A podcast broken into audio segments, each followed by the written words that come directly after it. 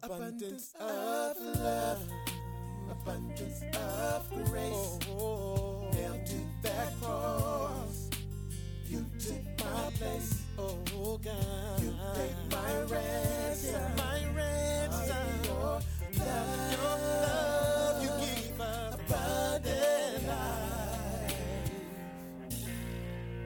Abundant Life Christian Fellowship Church, loving God, loving people. Now, here's Pastor Scott. And I'm going to read one verse of Scripture to you before I pray. These verses will be on the screen. In Psalm 139, verse 2, the Bible says, "You know when I sit down or stand up. You know my thoughts, even when I'm far away." I want to preach to you this morning from a sermon titled, "God Knows My Thoughts and My Actions." Pray with me. God, thank you for being the all-knowing God. Thank you for knowing everything about us, Lord. Thank you for being able to hear even the thoughts in our mind. God, I pray today that you'd strengthen my body, anoint me to say the things that would honor you, Lord. I pray you'd give us ears to hear what you have to say. Lord, I pray that today you would move past our ears and speak to our spirit. In Jesus' name, amen.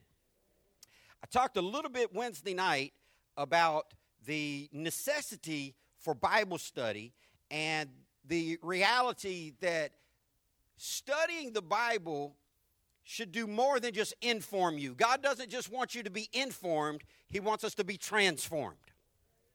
There are too many people sitting in church chairs and pews across the nation that are informed. They can tell you about God. They can tell you about the Bible. They can quote Scripture. They can talk about all the things that they know about spirituality, but being informed is not the end goal. Being transformed is the end goal. And so I want you today to seek transformation. Surely there'll be some information given, but if all you get out of coming to church is information, then you're just piling up knowledge against knowledge. And knowledge is not the end goal. Having the wisdom to apply those facts. Knowledge is the accumulation of facts. Wisdom is knowing what to do with those facts. And if you're not being transformed by coming to church, you're missing the point. If you're not being transformed by reading the Bible, you're missing the point. If you're not being transformed in your daily walk with Jesus, then you're missing the point. If you're the same guy, the same gal today that you were 6 months ago, then you're missing the point of Christianity. The Bible says that God wants to take us from glory to glory, from one level of spirituality to the next level of spirituality. But if we had time to be honest and tell the truth this morning, many people used to be here, and now they're here, or even here. That's not the right direction to go in. God wants to see his children healthy and growing. So I want you to seek transformation today. Say transform. All right, in our opening verse, the psalmist is speaking to God, and he says, "You know when I sit down or stand up." Every time I read verses like this, I think about that speech that I give y'all about Christmas and Santa Claus. I don't have a problem with Santa Claus. I don't do sermons about how if you change the spelling of Santa, you can get Satan and it's from the devil, because I bet if I changed the spelling on one of your names, I could get something out of that. I don't have a problem with Christmas. I don't have a problem with Santa Claus, other than the fact that he stole a song that can't apply to him, because he doesn't see me when I'm sleeping. If there be a Santa Claus or a Saint Nick, he doesn't know when I'm awake. He doesn't know if I've been bad or good. I'll be good for goodness sake. But only God. He took a song. People ascribed a song to this mythical being that in all actuality speaks to who our God is. Because he sees you when you're sleeping. And he does know when you're awake. He knows if you've been bad or good. The psalmist says, "You know when I sit down or stand up. You know when I'm being still or when I'm moving," is what he's literally saying. You know when I'm doing something or when I'm doing nothing. You see me at all times. But the word "know" in the Hebrew is a beyond sight. It's a penetration of knowledge, a deep look into who we are at all times, whether still or whether moving. God knows who you are. This is a two-edged sword. The Bible says of itself that the Scripture is a double-edged sword. It cuts both ways. The fact that God knows exactly who you are is of great comfort to every real Christian. It's of great comfort to every real Christian who knows that there are times where we fall short, even though we desire to please God with everything that we have. There are times, even as real Christians, that we fall short, and it is a great comfort to know that God knows I love Him. It was the comfort that St. Peter pulled on when Jesus asked him, after his resurrection, when he was sitting beside the lake making fish, and he asked Peter, "Do you love me?" Now, remember, Peter had already denied Jesus 3 times right before he was crucified. And many theologians say that Jesus was giving him 3 times to confess him. I don't really think that's what the point is, but he did in actuality deny him 3 times, and Jesus did ask him 3 times, "Do you love me?" He asked him this in front of the other 10 disciples. And these were all guys that knew you sold out. These were men who knew you've been the loud mouth of this crowd for the last year and a half. You made all them big, bold, if everybody else leaves you, Lord, I won't ever leave you. But he was the only one that verbally denied Jesus 3 different times in that last day. And so you know they were looking at him thinking, sell out, traitor, denier. Big mouth, all talk, no action, can talk it but can't walk it. And Jesus asked Peter, because you know, if you're a real Christian and you love God, you know the shame of failing Him. And so Peter is in his shame. Peter is in his own personal understanding of the fact that he feels like a failure. And Jesus said, "Peter, do you love me?" And there's a hesitation. And in my mind, I'm just sure what all those other men are thinking. Yeah, go ahead and big talk it again, big talker. And Peter said, "Yes, Lord." And then Jesus asked him again, "Simon Peter, do you love me?" And I'm sure the thoughts in other men's mind were even bigger, because they're like, "Oh, he didn't take that. He ain't letting you off the hook so easy. He's asking you again in front of us that know you, do you love me?" Peter said, "Yes, Lord, I love you." And he asked him a 3rd time. And the Bible says, and it grieved Peter because the Lord had asked him a 3rd time, "Do you love me?" And he felt the doubt in the group. And he felt the failure in his own heart. But his response was impactful if you'll receive it for yourself. In desperation of brokenheartedness, he said, "Lord, you know all things. You know that I love you."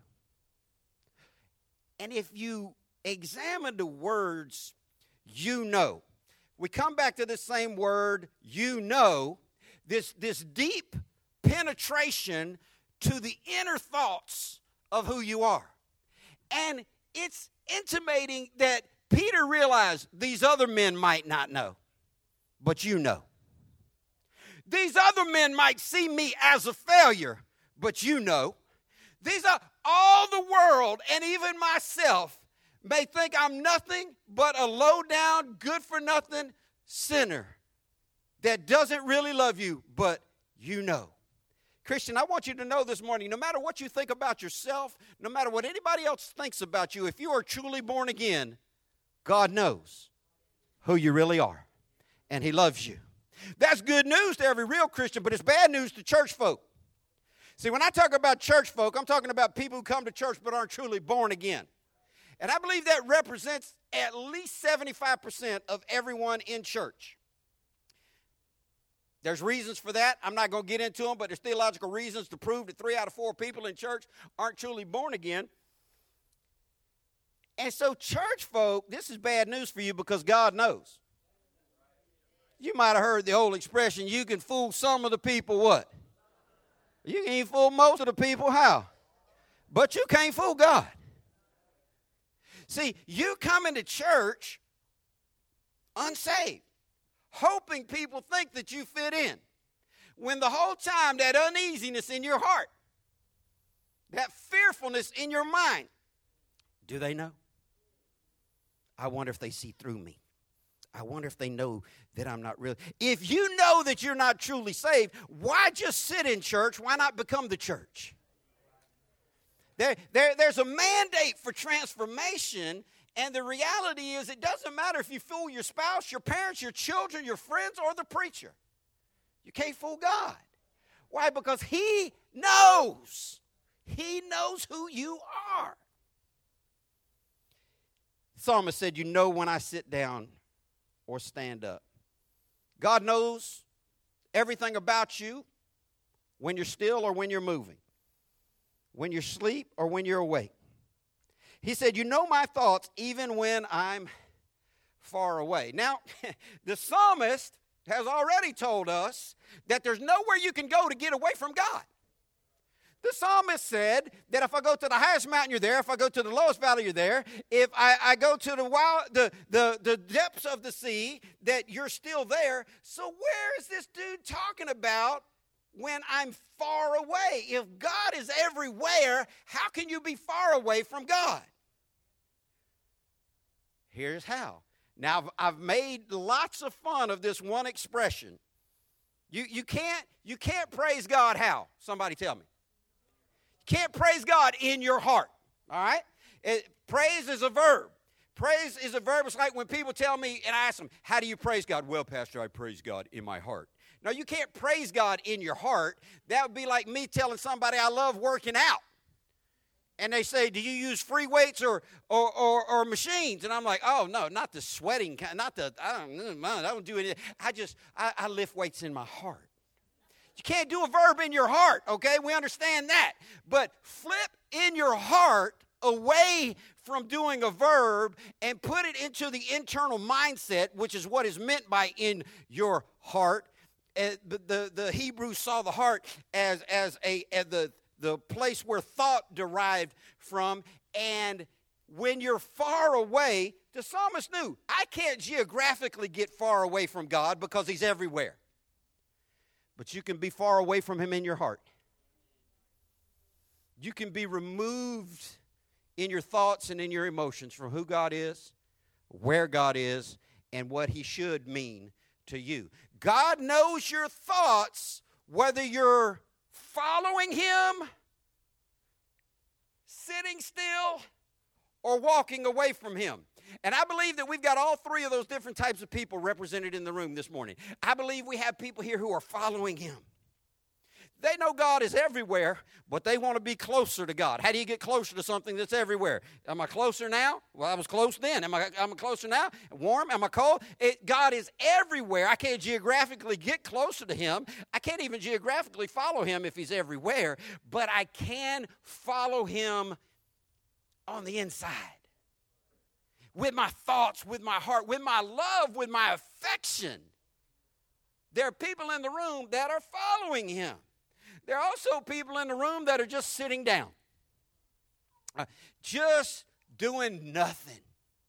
Either lost and saved people can be in this group. Only saved people can be in the first group. The first group is followers, say follow. The second group is sitters, say sit. You can be lost or saved as a sitter. Church folk can come and sit in a chair. Anybody can sit in a chair, but there are lost people sitting in chairs today, and there are saved people sitting in chairs today. Check this out, though. But if you're group two, you're surrounded by some Christians and some non-Christians, but if you're in group two, group one is the followers, group two is the sitters. If you're in group two, you're doing nothing. Sitting is static. You are doing nothing. You're not getting better. You're not getting worse. You're just bumping along. God did not create this universe and put human beings in it so you could do nothing. Find purpose to your life. Find meaning to your life. Listen, let me speak especially to men. God did not put you at the top of the food chain to be nothing. God did not put you at the top of the food chain so you could just sit there and accomplish nothing. There is no higher apex predator on the planet than the human man. Man has been created by God to be mountain climbers and dragon slayers, to take dominion over everything that there is. And there are too many men who are sitting doing nothing when they should be standing up following God, leading their family in prayer, leading their family in devotion, leading their family in following God. We've got followers, we've got sitters, and we've got runners. First group, followers, they're all saved. Second group, sitters, there's some lost people in there. And sadly, there's some saved people in there. Listen, if you're lost and you're sitting, that makes sense. If you're saved and you're sitting, that don't make sense at all. If you call yourself a Christian, you know all that God has done for you, and you're content to do nothing for him, then there's something wrong with you altogether. But the third group, those are the runners. They're running away. They're running in the other direction. They're chasing sin. They're diving headlong into perversion and into immorality. And they're doing what God would not have them to do. They're running away from God. The majority of this group, if not all of this group, are unsaved people. By wild exception, there may be one person in America that truly saved that fits into that group. But I tell you this, if I was running away from God chasing immorality, and I have people ask me all the time, Pastor Scott, what if somebody who used to be a Christian turned to drugs, alcohol, and got drunk and died in a car wreck? Will they still go to heaven? I don't even answer that question for them. I'm like, what type of Christian do you want to be that don't follow God and gets drunk and dies in a car wreck? And I don't want to stand before God with that as my testimony. When I step out of this life into judgment, I plan on standing before God with his love fully in my heart and me being a follower. I'm a group one man. I'm group one man all day long. I want to be a follower. This sitting down, this standing up, all that's good, but I want to be chasing. The scripture says that we are designed to follow hard after God. You ought to be pressing your way through adversity. You ought to be pressing your way through difficult times. You ought to be pressing your way on good days, sad days, happy days, and bad days. You ought to be following after God with this understanding that God knows my thoughts even when I'm running. Even when you're running, God knows your thoughts. It's not just his children's thoughts he knows. He knows saved people and unsaved people's thoughts because he knows everything. You don't have to say it out loud for God to hear it. If you've been around somebody long enough, you can look at them and they don't have to say anything and you know what's in their head. You've been around them long enough. You can tell what's going on with them. I had one of my kids the other day. I walked past him and it was just walk past him and said, "What's wrong, son?" And he said, "Nothing." And kept walking. I said, "Hey, stop, turn around. Don't lie to me. I'm your father. I know when something's wrong."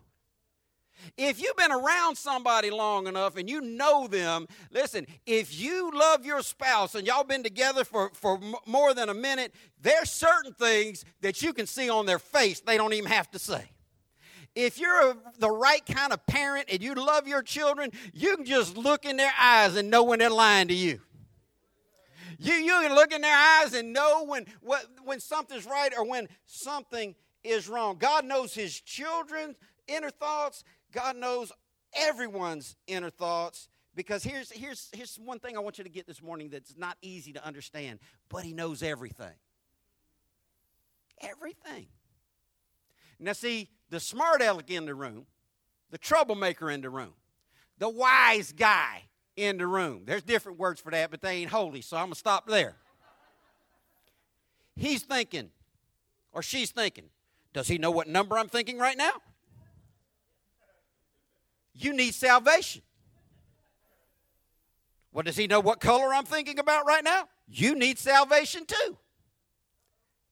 Thoughts are deeper than that, but yes, he does know the number, and he does know the color. I want you to desire to follow God, knowing that he sees you sitting down, standing up, and he sees you even when you're walking away.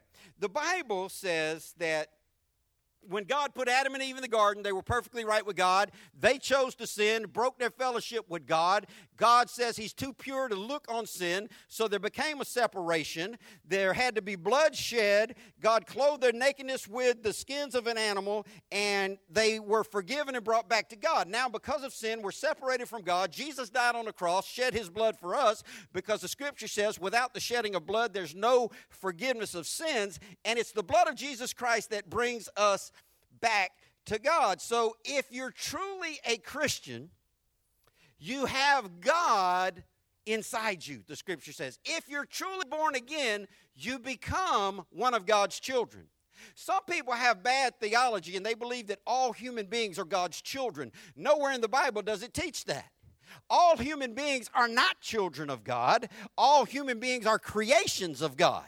All human beings cannot be children of God because Jesus looked at a group of people when he was walking on the planet and he said, your father is not God, your father is the devil, and you long to do his deeds and his will. So we've got people who are children of God, and we have people who are children of the devil. I don't think I should have to preach long for you to decide which one of those is right and which one of those is wrong. But you either are here today as a child of God or a child of the devil. And if you're here and you claim Christianity, if you claim to be a child of God, I want you to hear what the Bible says in John 1:12. Because you weren't always a Christian. There had to be a day and a time in your life where you became a Christian. In St. John's Gospel, chapter 1, verse 12, the Bible says, but as many as received him, to them gave he power to become the sons of God, even to them that believe on his name. I want you to see in this verse, as many. In other places it says, whosoever will. Anybody who comes to him, the Bible says, he will receive them. And as many as receive him, something special happens to people who are willing to receive Jesus Christ. God gives them power. Say power. Power to do something. And I want you to look on the screen and see what it is power to do. It is power to become the sons of God. Remember in the Bible when it says son, it's not always talking gender specific. It's talking as across spectrum of gender. This is said in other translations, children of God. But you have to get power from God to become his child. You can't do it on your own. You can't make yourself better. Listen, if people could make themselves better on their own, everybody just quit drinking. Quit smoking, quit cussing, quit whoremongering, quit being lazy. We'd all just snap our fingers and be fixed, but we need something bigger than us. We need to receive power from God to become the sons of God, even to them that believe on his name. This all sounds very easy, and God made becoming a Christian easy for us. He took the hard part. As many as received him. So we have to receive him. The last phrase says, even to them that believe on his name. We have to believe in him. It's easy to say you believe in God. Everybody in this room believes in Jesus. Our calendar is set up on Jesus. It's 2017 based on the life of Jesus. But everybody doesn't believe the right things about him. I like the way this verse reads in the Amplified Version. Look at what it says. But to as many as did receive and welcome him. We've expanded the meaning of these Hebrew words. It's not just do you receive him into your life. Do you welcome him into your life? You see, God is the type of parent that you can't shut the door on. I'm that kind of guy too. I already told my kids they don't own no door in my house. You know what I mean? I'll shut the door to my bedroom. They don't own no bedrooms in my house. When I paid for that 4-bedroom house, I paid for all of them. Amen? But don't let your children slam doors. God doesn't allow you to slam doors on your relationship with him. If you try to slam doors on God, that's indicative that you're not truly his child. Because God don't have slamming doors in his face. You have to receive him into your life and you have to welcome him. That's your part. Look what he does. He gave the right, the authority, the privilege. You realize it's a privilege just to become a Christian?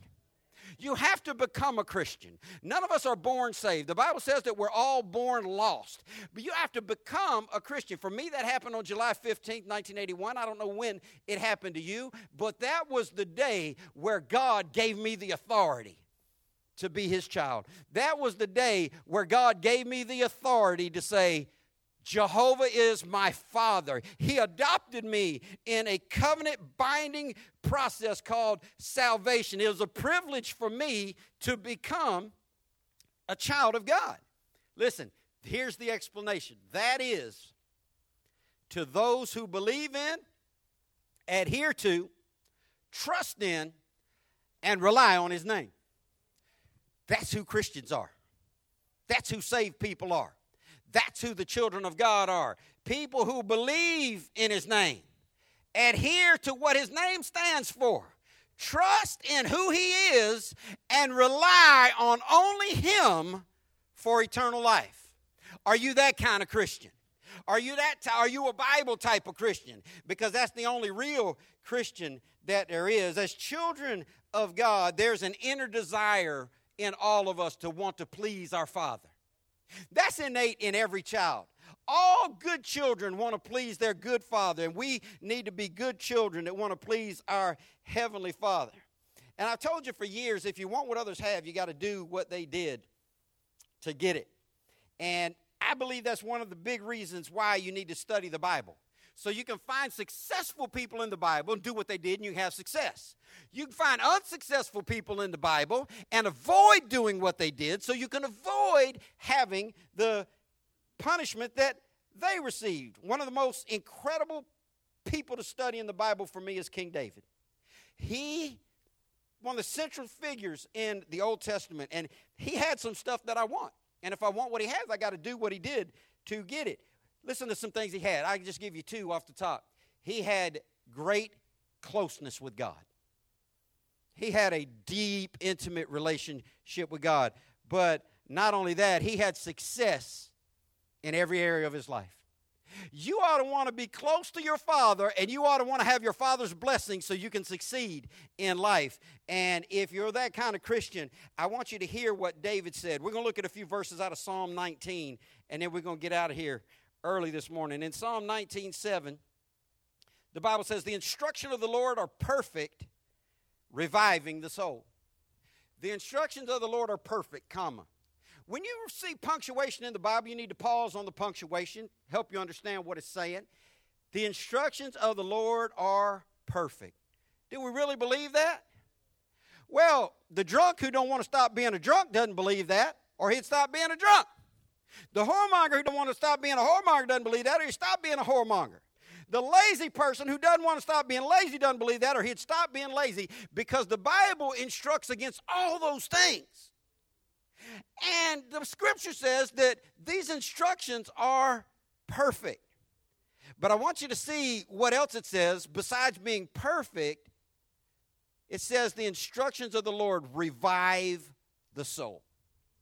I did some study on that word revive in the original Hebrew language, and the closest word I could come up with besides revive is to energize, to put energy back into something. And this is the missing ingredient in most Christians' lives. You lost your energy. You love God on the inside, but you lost your energy. You used to serve God passionately, but you lost your energy.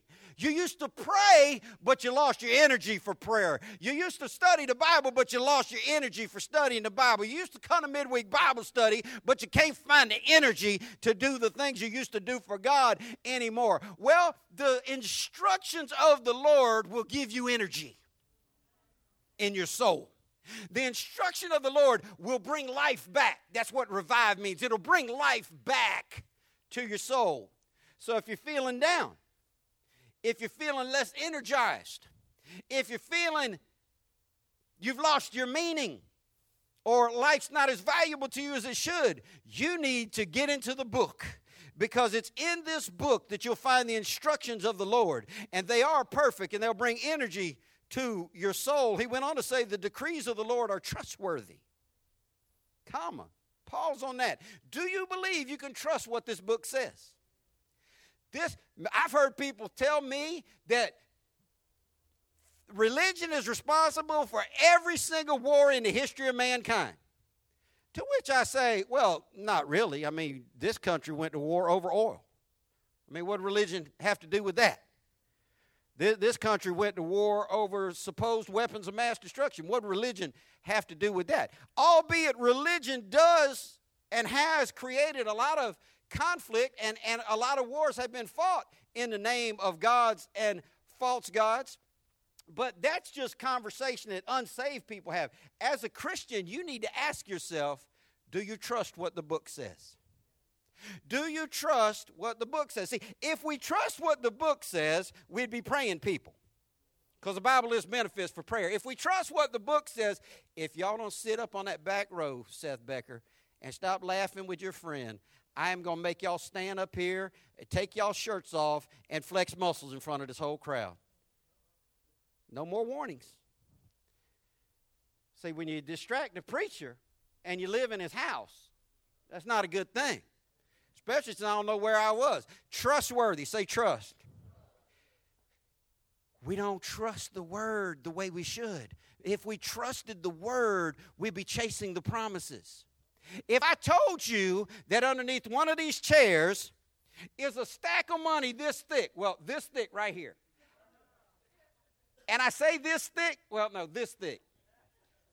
I say this thick for a reason, because I one time took $100,000 out of my bank account just because I wanted to hold it in my hand. And $100,000 in $100 bills is that thick. You'd think it'd be more, wouldn't you? But I can barely get my hands around $100,000. So I could put $100,000 under one of them chairs. Put in two stacks, tape it up. If I told you there was $100,000 under one of these chairs, 300 chairs in here, $100,000 under one of these chairs, and whoever gets to it first can keep it, in Jesus' name.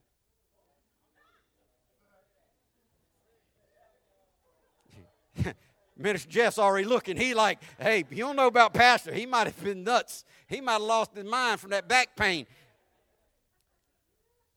If I told you there was $100,000 on one of these chairs, and whoever got to it first could have it, and y'all believe that for real, y'all would be kicking these chairs over, throwing women and children to the side, throwing bows, knees, and strong pimp hands, pulling folk off it. One little girl get under the chair and say, I found it. Wham! He didn't say who found it. He said who got it. I got it. You'd be going for that money. But the Bible says, if you do what he says, you can have his promises. We're not willing to search for those, because we believe in $100,000. We just don't trust what God says. We need to trust what God says so we can have what he desires us to have in our life. That's why I told y'all, I can't sit still when these people start their church services with these cliches, all of them copying Joel in Lakewood, all of them, this is my Bible, I am who it says I am, I have what it says I have, and I can do what it says I can do. All I'm thinking when they're going through that is, no, you don't. You ain't who it says you are, because you don't do what it tells you to do to get it. You don't have what it says you can have, because you don't do what it tells you to do so you can get it. You don't access these things by osmosis. You got to trust in what God says, and you have to obey. That's why I love the old hymns of the faith, because they were written with biblical context. One of the old hymns we used to sing is trust and obey, for there's no other way to be happy in Jesus but to trust and obey. Real Christian, trust God. We need to learn how to trust God. Why? Because it'll make wise the simple. Who are you calling simple? You? Me? All of us compared to God are simple-minded. God is infinity-minded. But God says he can make us wise through the instructions of the Lord. The instructions are perfect. The instructions energize the soul. The instructions are trustworthy, and the instructions will make wise the simple. Verse 8 says, the commandments of the Lord are right. Do you believe that? The commandments of the Lord are right. I'll give you a command that I know people don't believe in. The Bible says on the first day of the week, lay aside 10% of all your financial increase and bring it to the church and give it. Oh, well, we quit believing the Bible all of a sudden. Well, I misspoke, Pastor. I'm not that kind of Christian. I know. The commandments of the Lord are right. We need to believe that. God's way is better than our way. God sees from a higher perch than we see. God knows the end from the beginning, and His commandments are right, and they bring joy to the heart. You want to have real joy? You want to get energy for your soul and joy in your heart? You need to get in the book, and you need to follow what the book says, because the commandments of God not only are right, but they will bring joy to your heart. You want to know what the remedy for depression is? Bible study. You want to know what the remedy for laziness is? Bible study. You want to know what the remedy is for being broke? Pay tithes and give offerings. That's what the Word says. The commands of the Lord are clear. It's easy to read. It's not always acceptable to us, though. It's easy to read. It's just not always something that we want to do. When your mom or daddy told you something, you knew they were telling you what they meant. You knew they were telling you what was right. You knew you were about to get that spanking. And when grandmama said, go outside and get me a switch, you knew what she was going to do with that switch. You had no doubts in your mind. You knew exactly what she was going to do with that switch. According to Charles Barkley, at least the black people in the room knew what she was going to do with that switch. What was that dude got in trouble hitting his child? Adrian Peterson. He's a weekend dad, got his child, took a branch off a tree, hit him with it, scratched the back of his leg. His mother pressed charges. His ex-girlfriend pressed charges, and Charles Barkley said, man, that's ridiculous. He said every black person in America been beat with a stick, a switch, a baseball bat, a club, something. He didn't hurt that child. You know what she's going to do with that switch. And you know she's right about it. But do you believe the commandments of God are right? If you believe they're right, then they'll bring joy to your heart. They're clear. It's no mystery to what's going on when God commands you to do something. The intent is there. It's obvious. You know that when God says to study, to show yourself approved, if you don't study, you're not approved. You know when God says give, and it shall be given unto you. If you don't give, it's not going to be given unto you. You know the Bible says you reap what you sow, so if you don't sow, you can't reap. You know the Bible says that if you want to have friends, you got to show yourself friendly, so if you don't show yourself friendly, you're not going to have friends, and on and on and on and on and on. These things are clear, and they will give insight for your life. Last two words, for living. For living, say living. I propose to you that most people in this room are not living. They're existing. Existing. Jesus said, I'm come that you might have life and that you might have it more abundantly. One version says that you might have life to the full. A full life, a meaningful life, an abundant life. Not just then. Jesus said, I'm come that you might have life. That's then. That's eternal life. That's on the other side of this world. Then he said, but that you might have life and have it more abundantly. That's in this world. God wants you to have eternal life then, but he wants you to have an abundant life now, a meaningful life, a life full of power, a life full of energy. And most people don't have that kind of life. They're just existing. How you doing today? Now, most people lie if they've been in church. They're blessed and highly favored and always ahead, not tail, and all that other foolishness. But some people, even though the answer is sad, at least they're telling the truth. How you doing today? I'm barely holding on, Reverend. Just making it. Just trying to get to tomorrow. That's where most people are, holding on, barely making it. That's not living, that's existing. If all your life amounts to is going to work on Monday so you can get enough money to pay the bills, so you can get up and go to work on Tuesday, so you can make enough money to pay the bills to get up and go to work on Wednesday. That is not living. That's just existing.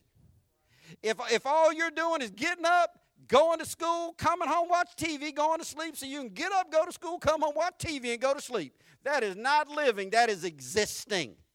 And it's the commands of the Lord that will give you the insight, the thoughts in your mind, the proper understanding, so you can be one of the living and stop being those who are existing. Verse 9 says, reverence for the Lord is pure, lasting forever.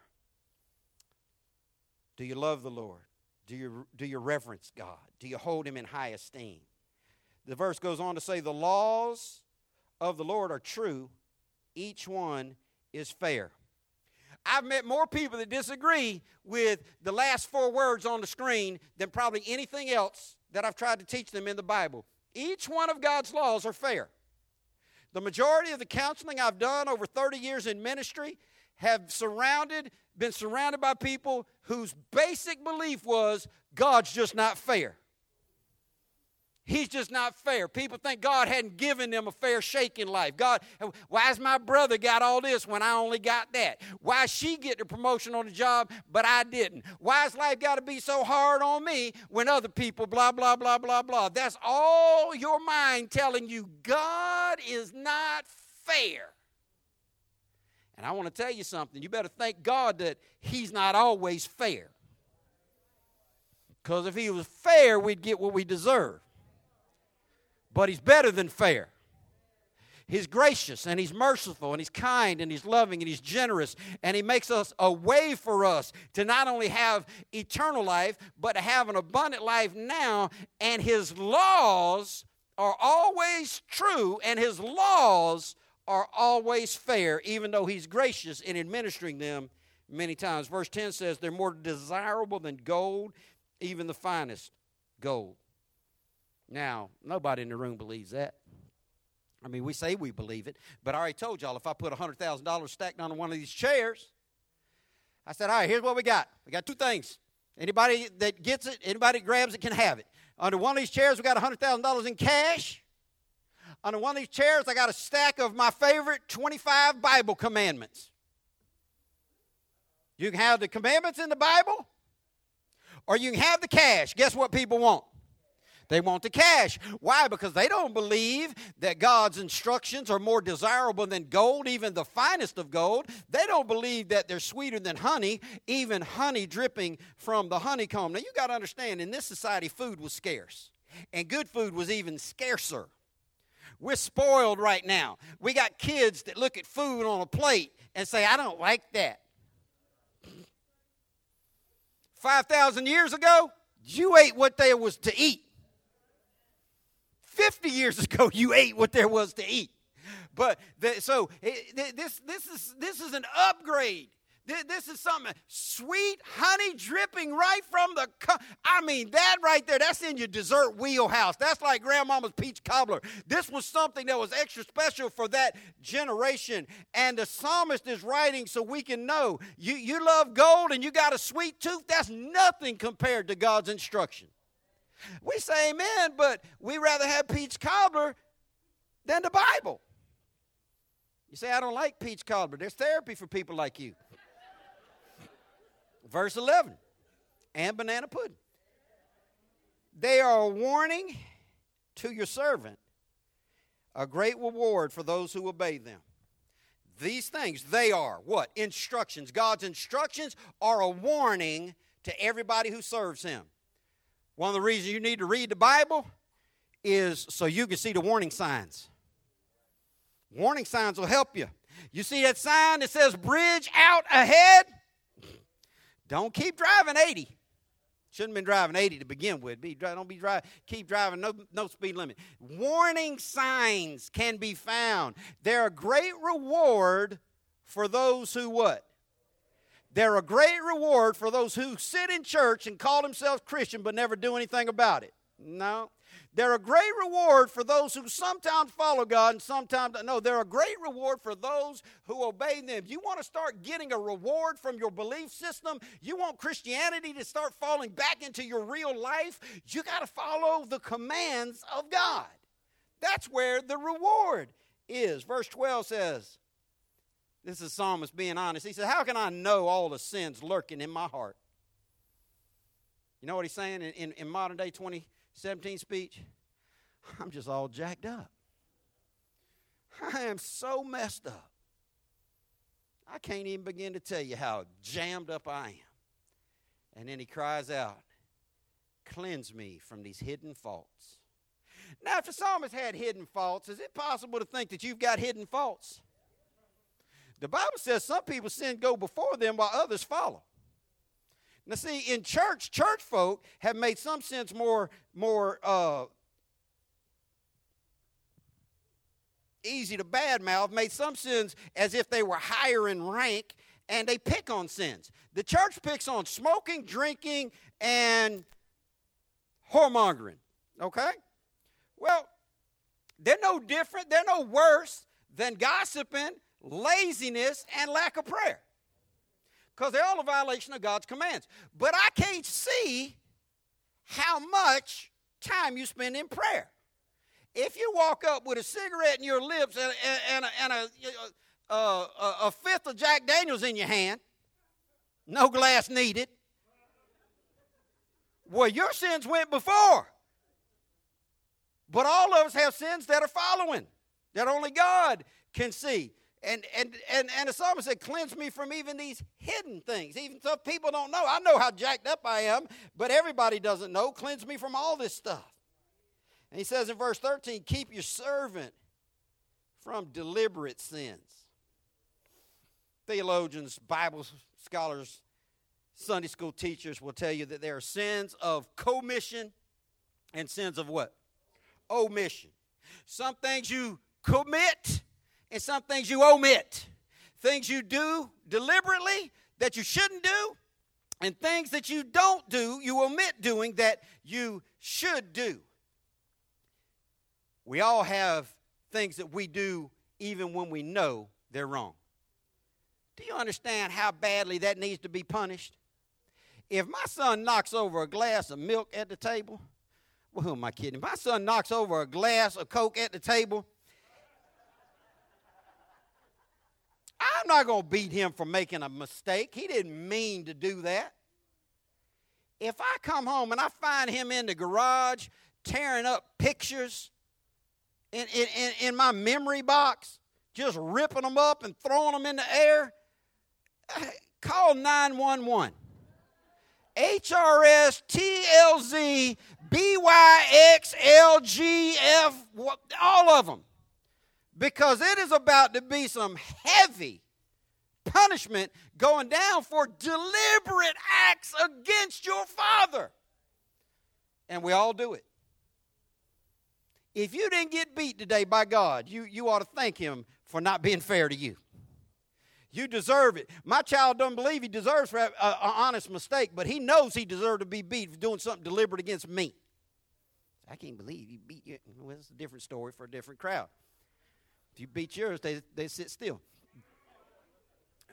Most of the time. Then he said, or he goes on to say, don't let them control me. There are people in this room that are controlled by deliberate sin. You choose to do things that God has told you not to do. And they used to be small things in your life. Then they grew to be bigger things in their life. Then they grew to have control over you. Psalmist said, don't let them control me. If you're not being controlled by these deliberate sins, if you're staying away from deliberate sins, if you're obeying the words of God, then, when is then? Then is always after. After all that, you will be free of guilt and innocent of great sin. Ooh! If you lived in a house full of children, and mama looked at all y'all and said, I am calling your father, and he is going to have it out with you when he gets home. Well, dad walks in the room. If you know that you ain't done nothing wrong, and you've been the good child, you can just sit back and say, I'm about to watch this show because they about to get tore up in here. I'm free of guilt. I'm innocent of great sin. She wasn't talking about me. She was talking about Junior because he's ignorant and he's hard-headed and he won't do what Mama told him to do, and Daddy's about to get on him, but not me. Why not me? Because I'm free of guilt. Why not me? Because I'm innocent of great sin. I mess around a little bit. I make some innocent mistakes every now and then, but I'm not doing great sin. If you're doing great sin, man, just pull your britches down, lay across the belt of the bed, son. It's coming. You need to be praying and asking God to keep you from sin so you can be free of guilt and innocent of great sin. Verse 14, and I'm done. Said, may the words of my mouth and the meditation of my heart be pleasing to you, O Lord, my rock and my redeemer. May the words of my mouth and means there's more. Not just the words of my mouth, but the meditation of my heart be pleasing to you, O Lord, my rock and my redeemer. If you understand that God is your Redeemer and you trust Him to steady you and stabilize you, then you need to be concerned about the words of your mouth and the thoughts in your mind. May the words of my mouth and the meditation of my heart be pleasing to you. We already saw that God hears your thoughts even when you're far away, that God knows exactly what you're thinking. The psalmist understands this, so he says, not just the words of my mouth, but the thoughts in my mind, I want them to be pleasing to you. If we played all the words out of your mouth for the last week, that's just last 24 hours. Yesterday was Saturday, we got a full base from there. We got a whole lineup from just Saturday. If we played the words out of your mouth yesterday, right here in church, the large church, how would you look? Then you'd be up on the altar. I need thee, oh, I need thee. The words of your mouth. You need to get serious about what comes out of your mouth. You need to get serious about what comes out of your mouth. God created everything that there is with words. And you need to understand that words are influential. And you need to watch what's coming out of your mouth. People are listening. Your mind is being shaped by the words that come out of your mouth, and God is hearing what you say. People around you might not hear what you think, but God's hearing what you think too.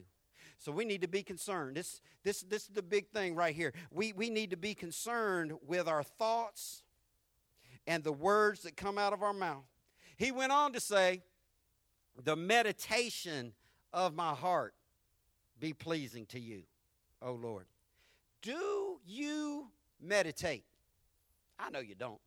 I mean, 99% of people in Western civilized world don't meditate. It's wild if you read your Bible 7 days in a week. It's wild if you read your Bible and pray 7 days in a week. To sit down and to meditate, to just think, to clear your mind and have deep concentration on something of important. Psalm 119, 52 says, I meditate on your age-old regulations, O Lord. Why does he do that according to the last three words on the screen? Because they comfort me. I meditate on your age-old regulations. I ain't trying to hear all them Bible commands. I ain't trying to hear all them scripture. Well, the psalmist understood the truth. They comfort you. You sit down and just think about the words of God. Just quiet yourself. The scripture tells us to be still and commune with God, to just think about him, to meditate. Psalm 48, 9 says, O God, we meditate on your unfailing love as we worship in your temple. We meditate on your unfailing love as we worship in your temple. I don't know how this would really play out in life. I know it's true. I know it's right. I know it's God's word. Scripture says that we should meditate on his unfailing love as we worship in his temple. What if instead of just having praise and worship music, preaching an offering, handshaking, and going home, What if we just sat still, were quiet, and meditated on God's unfailing love? You want something to meditate on? Think about how much He loves you when He didn't have to. Think about how much He loves you when you were acting ignorant. Think about how much He loves you when you were running away from Him, when you weren't following Him, when you weren't even sitting still, when you were running. Third crowd. Think about His unfailing. It never fails. His love never fails. On your good day, His love doesn't fail. On your bad day, His love doesn't fail. On days when you're healthy and days when you're sick, on days when your bills are paid and days when you're broke, His love is there. Doesn't mean anything to you. See, it meant something to the psalmist. That's why he said, I meditate on it. It brings me comfort. Oh, how He loves you and me.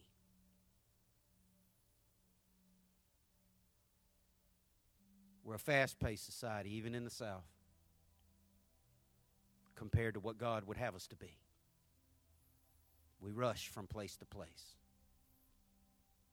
The Bible has told us that we need to learn how to come in and we need to learn how to go out. But we've replaced all that with activity. And we've replaced all that with running from pillar to post, seeing who can do the most, and being exhausted at the end of the day. When God's plan for our life is that we meditate on His love, His unfailing love.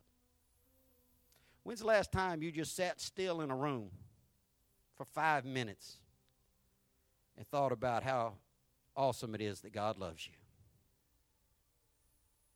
See, if you start thinking about that, it's going to be real easy for you to understand why He would love other people. I mean, it's super easy to understand why God loves nice people. It's real easy to understand why God loves the better than me people. But God loves me, and God loves you. You need to get it in your head. You need to get it in your head. This is the punchline. This is the big takeaway. I'm not going to read anything else today.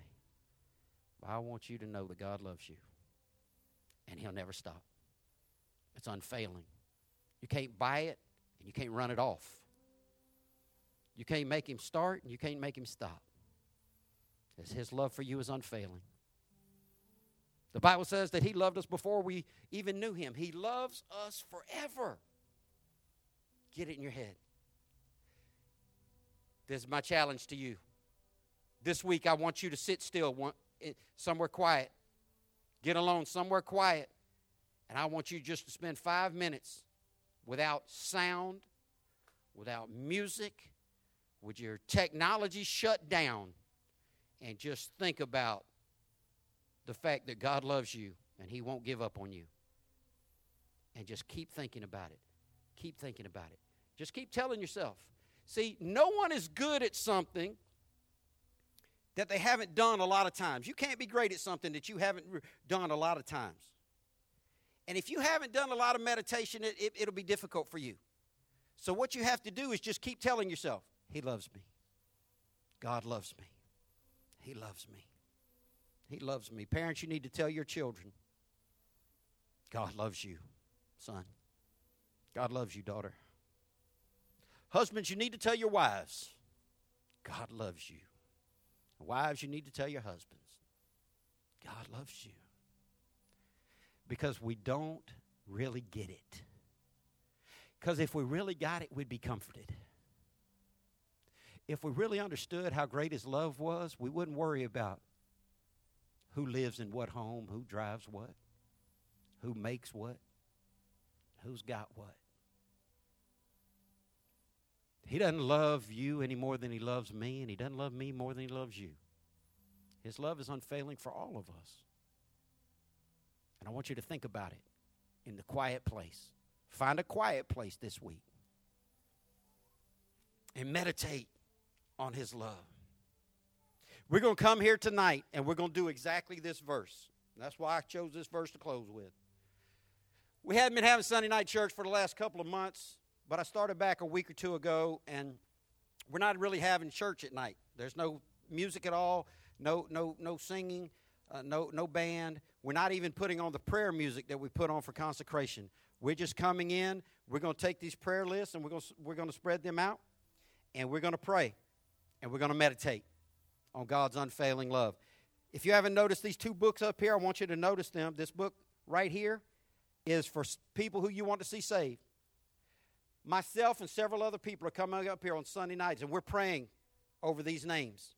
And if there's a person, and you ought to have somebody's name that you know that's unsaved, I want you to write their name down in this book on this side. And I want you to put today's date next to it. And when God saves them, I want you to come and find their name in this book, and I want you to put the date that God saved them, because I believe God wants to start saving our children and our family members and our friends. This book on this side is for healing and every other kind of prayer request other than salvation. And at the very top of this book has my name, Scott Becker, and just written the four-letter word back. Pray for my back. I've been dealing with this back injury for 6 years, and it is time to get better. Put your name, the prayer request you want us to pray for, and the day's date. And when God answers that prayer, I want you to come find that.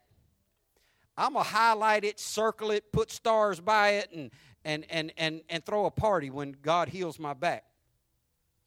And I want you to put down salvation requests, and I want you to put down healing and prayer requests. We're going to be up here tonight at 6 o'clock praying and meditating. And if you can come, I want you to come. If you can't, I want you to spend time this week loving God, because if you do what he tells you to do, then you can have what he said you can have. Pray with me. God, thank you for your unfailing love. Thank you for all of your promises and all of your commands.